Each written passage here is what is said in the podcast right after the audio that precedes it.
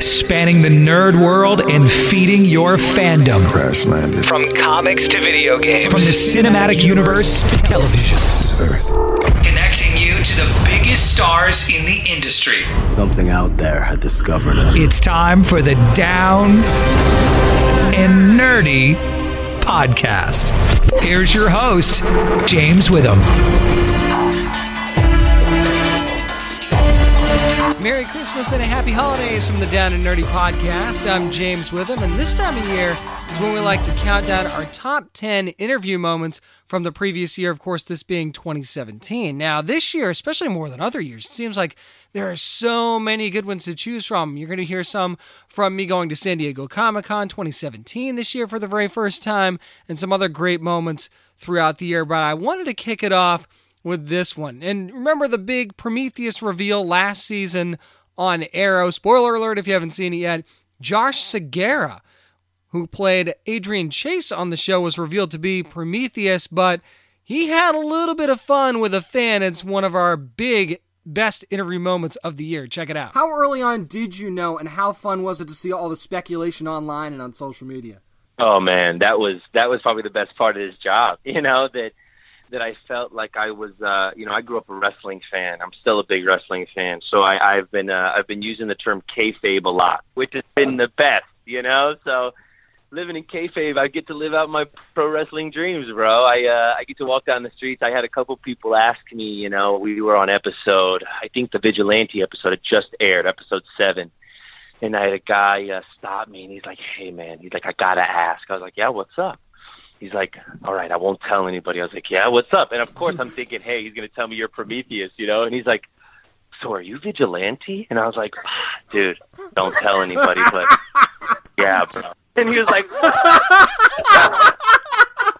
anybody, I won't tell anybody, you know? And I was like, for sure, man, for sure. So I left that day, and I was like, that poor dude is literally going to go back to his boys and be like, yo, I got the biggest spoiler, you know. it was fun, man. Like I, I, uh, you know, I, I wanted to make sure, I wanted to make sure to give the fans of the show a fun ride, you know, and and that's what the writers gave me, and and and every episode, you know, I got to learn a little bit more about him as well. You know, I ha- I have this guy in my brain, I have him in my body, but at the same time, I'm learning about him as we move, right? So to get to, to feel like we're living in this secret and I get to I get to present him to the world and know that at some point we're gonna reveal him, oh man, it it was it's been a fun journey, dude. It's been really fun. Yeah, brother. This is Josh Segarra and you're listening to the Down and Nerdy Podcast. Next up on our best interview moments of 2017, I know if you've listened to the show before, you know how much I love Tara Strong, the voice of so many great characters that we love. Well, in the DC Superhero Girls Brain Drain movie, which I talked to her about at San Diego Comic Con 2017, she got to voice Harley and Poison Ivy. So a little bit of an identity crisis, maybe? Harley's best friend is Poison Ivy, so you get a chance to voice her in DC Superhero Girls. So what's it kind of like to kind of play your own best friend now? Yeah, it's so true. It's so funny. Like I remember one time I put on my Twitter, there's a really cute picture of Harley and, and Batgirl like at each other's throats, and I was like, and you think you have an identity crisis? um, so this is fun because in this version, Ivy's very shy and sweet and quiet, and so at least like there's never a chance that the voices are gonna get confused. Anyways, they're just so different that they're never it's never like a, a, a, question of whose line you, it's automatic that you know that's more of an Ivy line and and when they're arguing it's like easy because it's like Harley's so loud and Ivy's so quiet so it's it's fun to play that back to back. This is Tara Strong, and you're listening to the Down and Nerdy podcast. Seemed like this year was a big year for streaming services in the nerd world. As a matter of fact, got to do something with, Am- with Amazon Video for the first time, talking about the tick with Griffin Newman, who plays Arthur on the show, and he actually put together a little bit of a superhero playlist. You won't believe what was on it, one of our top moments of 2017. I won't spoil anything, Griffin, but at one point in the show, someone gives themselves and mixes themselves their own theme song. So if Arthur yeah. had a theme song, what would it be? That's a good question. You know, I had a, a playlist that I made. I, I don't do that all the time, but sometimes with acting roles, I try to pick a song that kind of feels representational. To me for the character or um, a couple songs that hit on different elements. Um, I'm gonna check it right now. The one I know I listen to a lot, and it's it's a weird one, but "Gut Feeling" by Devo, Really? which was yeah, um, it has this sort of the way it kind of builds. It has this very like nervous energy to me. right.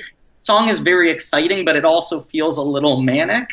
And I felt like that was kind of like Arthur's inner monologue in a way, is Uh-huh. trying to up the courage to go straight into battle and um, you know fight these people. But I think that was the big one for me. Oh, and then here's here's the other one.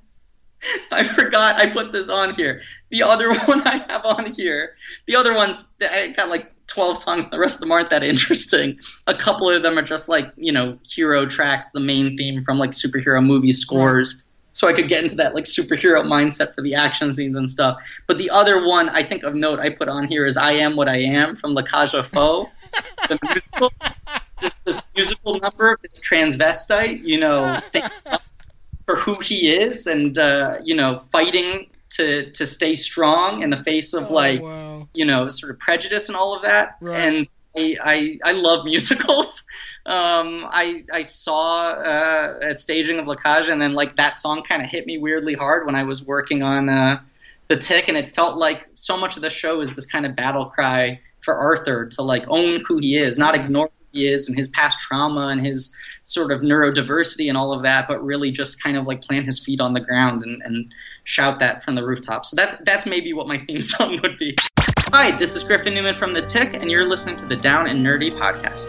It's not every day you get to talk to an icon, and I was so honored to be able to sit right next to actually Kevin Conroy at San Diego Comic Con 2017 talking about the Batman Harley Quinn movie and his chance to play a little bit more of a comedic Batman this time, one of our best moments of 2017. What's it like to lighten that up every now and then? I mean, you've played the character serious so many times in your career. What's it like to get a chance to kind of lighten Batman up a little Oh, bit? Oh, it's fun. Oh, I have so much fun doing it because, you know, I don't get to play the comedy really because Batman is not a comedic character. you know. Right.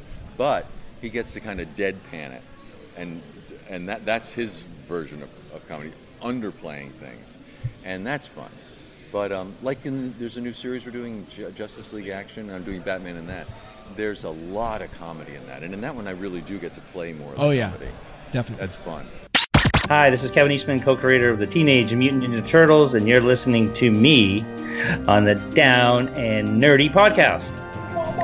One show I love to talk about that is so consistently good is Blind Spot on NBC. And I was so psyched to hear that Rich Dotcom, played by Ennis Esmers, was going to be joining the cast a little bit more this season. Now, when I talked to him a few months ago, we really got off the rails and started talking about sports that we couldn't believe were on television. Relating it back to Rich Dotcom, one of our best moments of 2017. Well, well, you don't get no exercise at all, Ennis. I mean, you're also on a show called Red Oaks. You do a great job on that on Amazon, where you play a tennis pro. Now, it got me thinking though. Yes. If if Rich Dotcom had a sport of choice, what do you think it would be? Ah, that's amazing. I think if Rich, I mean, I bet Rich would more like to play to bet on because I feel like Rich would definitely be involved and has been involved in like high stake, but he'd do like highlight gambling, like weird, obscure yes. games, or he'd bet he'd bet on curling. You know what I mean? He'd have like a curling racket. He'd fix curling games. Rich is going to be polishing that Olympic medal before you even know it. Oh, absolutely, yeah. I bet he's good at darts. Have you ever watched televised darts? No, they have darts on like television. Darts. I mean, they have ESPN has like 50 channels. They have darts on television. They're drinking beer. The commentators are screaming the entire time. It's it's unbelievable. So I, I, I'm- betting Rich gets into that.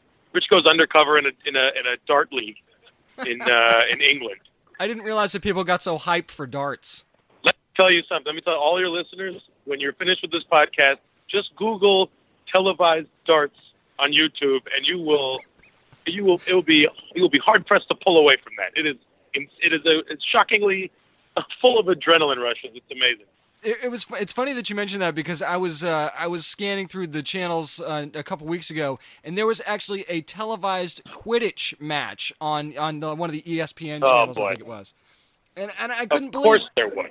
I couldn't believe it. It was it was a bunch of it was a bunch of high uh, college kids on PVC pipe chucking around uh, around a ball, and I'm thinking, well, the production quality's not very good, but I can't believe this is actually on TV.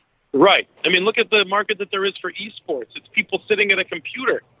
And they're commentating it like it's the World Series. You know what I mean? So it's, uh, people will watch. See, I could see Rich doing that too, though. Oh yeah, but he'd hack the whole thing. He'd he'd have, he'd be on the on the inside, you know, fixing matches and throwing games for people. That's that's his. I think that's his grit. I feel like Rich Rich at some point is going to invest in a casino. You know what I mean? Or a slot machine company. I, I'm, I'm, I got to tell you, I'm, spell, I'm smelling spinoff on that one. Yeah, me too. Absolutely. Hello, this is Ennis Esmer from Blind Spot on NBC, and you are listening to the Down and Nerdy podcast. I'm James Witham from the Down and Nerdy podcast, wishing you a Merry Christmas and a Happy Holidays as we count down our best interview moments of 2017. And one moment that was really great for me was when I got to talk to Liam Sharp, who was the artist on Wonder Woman at the time and did so many great issues. And I asked him about what it was about Wonder Woman that was so special, and his answer was really amazing. So check it out. You talk a lot about how honored and proud you are to be working on Wonder Woman since last year. So, out of all the characters you've gotten to work with over the last 30 plus years, what makes Wonder Woman extra special? Oh, there's so many things. I mean, it's it, it's twofold because um, part of it is having stepped out of the mainstream for a while and been doing lots of other in, indie uh, kind of things. Getting back into that arena is is actually really tough. I was very lucky when I was a kid to get in there when I was young, and um, I kind of broke in without fully realizing how lucky I was. You know, when you've got the benefit of uh, age behind you, not necessarily wisdom, you kind of realize uh, how how privileged um, a position that is. So just just to be even drawing any of the the main big characters is is an extraordinary privilege. But on top of that, um, what I found out about Diana is you don't just draw her, you fall in love with her. And I've heard this from all the creators I know that have that I know personally that have worked on the book. They all felt this way about her, whether they had had that sense before or whether they came to the book um, with a little less knowledge, um, as was really the case for me. And it happens very quickly too. Uh, she's just so rich. I mean, she just has this beautiful, rich world of, of science fiction and fantasy and mythology. Um, but on top of that, she's unusual in that she. It, it's not all about the fighting with her. It's about uh, empathy and care and uh, compassion, and uh, you know that's the, the the the sort of fighting aspect is the is the last aspect. Not that she can't, you know, create quite a mess when she needs to. but she's uh, yeah no she's very she's very special. My name is uh, Liam Sharp. I draw Wonder Woman. I co-founded Madefire, and I'm a dear and close friend of the Down and Nerdy podcast.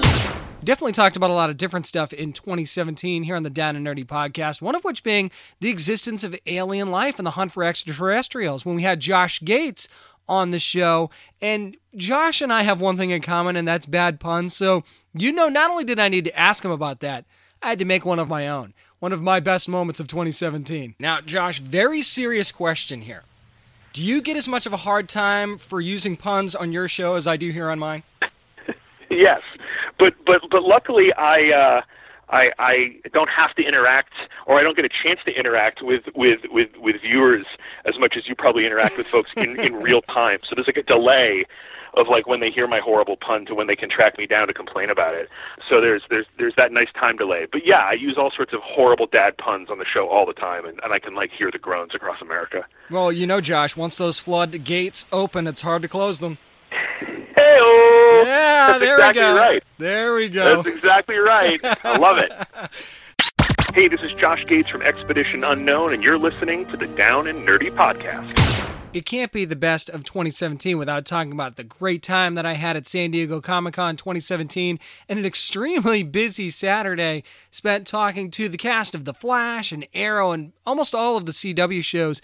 Matter of fact, when Tom Cavanagh sat down, I asked him about playing the many versions of Harrison Wells. Of course, we saw the Council of Wells not too long ago in this past in this season of The Flash. So I asked him if he had a favorite. Was there an iteration that you enjoyed more than others?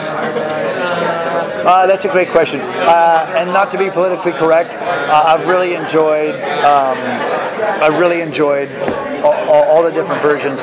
What I hear from the fans is there was an episode last year where we did like a bunch of I did a bunch of different ones really quickly, and they just assumed that those guys are gonna.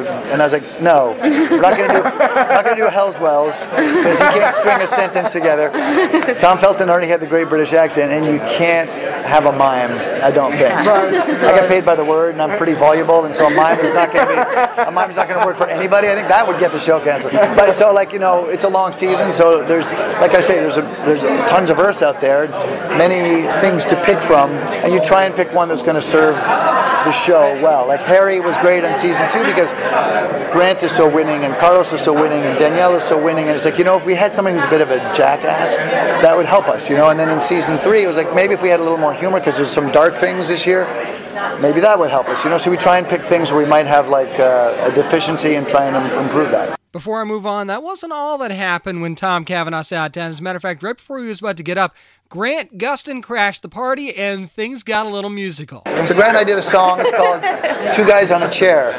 Do you guys like to hear it? It's really quick. It's called Two Guys on a Chair. You ready? You ready? And two guys on a chair. One guy gets up. Hey, this is David Mazouz from Gotham on Fox, and you're listening to the Down and Nerdy Podcast. One of the most fun guys I got to talk to at San Diego Comic Con 2017 was Greg Cipes, who is the voice of Beast Boy on Teen Titans Go. And he's a great follow on Twitter. As a matter of fact, I saw something on Twitter that he did right before the con that caught my eye, and I asked him about it, and he gave a very interesting answer. One of our best moments of 2017. Now, I saw a video of you recently on Twitter, uh-huh. and Beast Boy was teaching meditation Yes. to some kids in Texas. So if Beast Boy could teach meditation to anyone, especially in Texas, who would it be? Um, if Beast Boy could teach meditation to anybody in the whole world, who would it be? Donald Trump. I would teach meditation to Donald Trump. How do you think that would go? It would go well. It would go well. Donald Trump would bow to Beast Boy's feet and be like, "You should be the president." I can't do Donald Trump's voice, but Beast Boy for president. Beast Boy for president.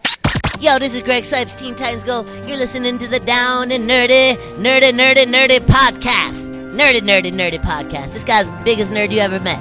The nerdiest of the nerds. Here we are down to the final moment of 2017 of the best of interview moments of the year that was 2017. And maybe I'm a homer. I don't know. Maybe this was because I was really excited to get to talk to Stephen Amell when he sat down for the Arrow press roundtables at San Diego Comic Con 2017. But I mean, he was exactly the guy that you expected him to be. And of course, when I asked him a question, he didn't disappoint. One of our best moments of 2017. There's something very familiar about what happened in the finale of season five, and I'll be interested to see if it carries over to season six. Is that familiar in what way? Here's Oliver on a boat with his son off the shores of Lian Yu. So, are there going to be any sort of mental flashbacks just for Oliver personally, what happened with his father, and hopefully how he can do it differently?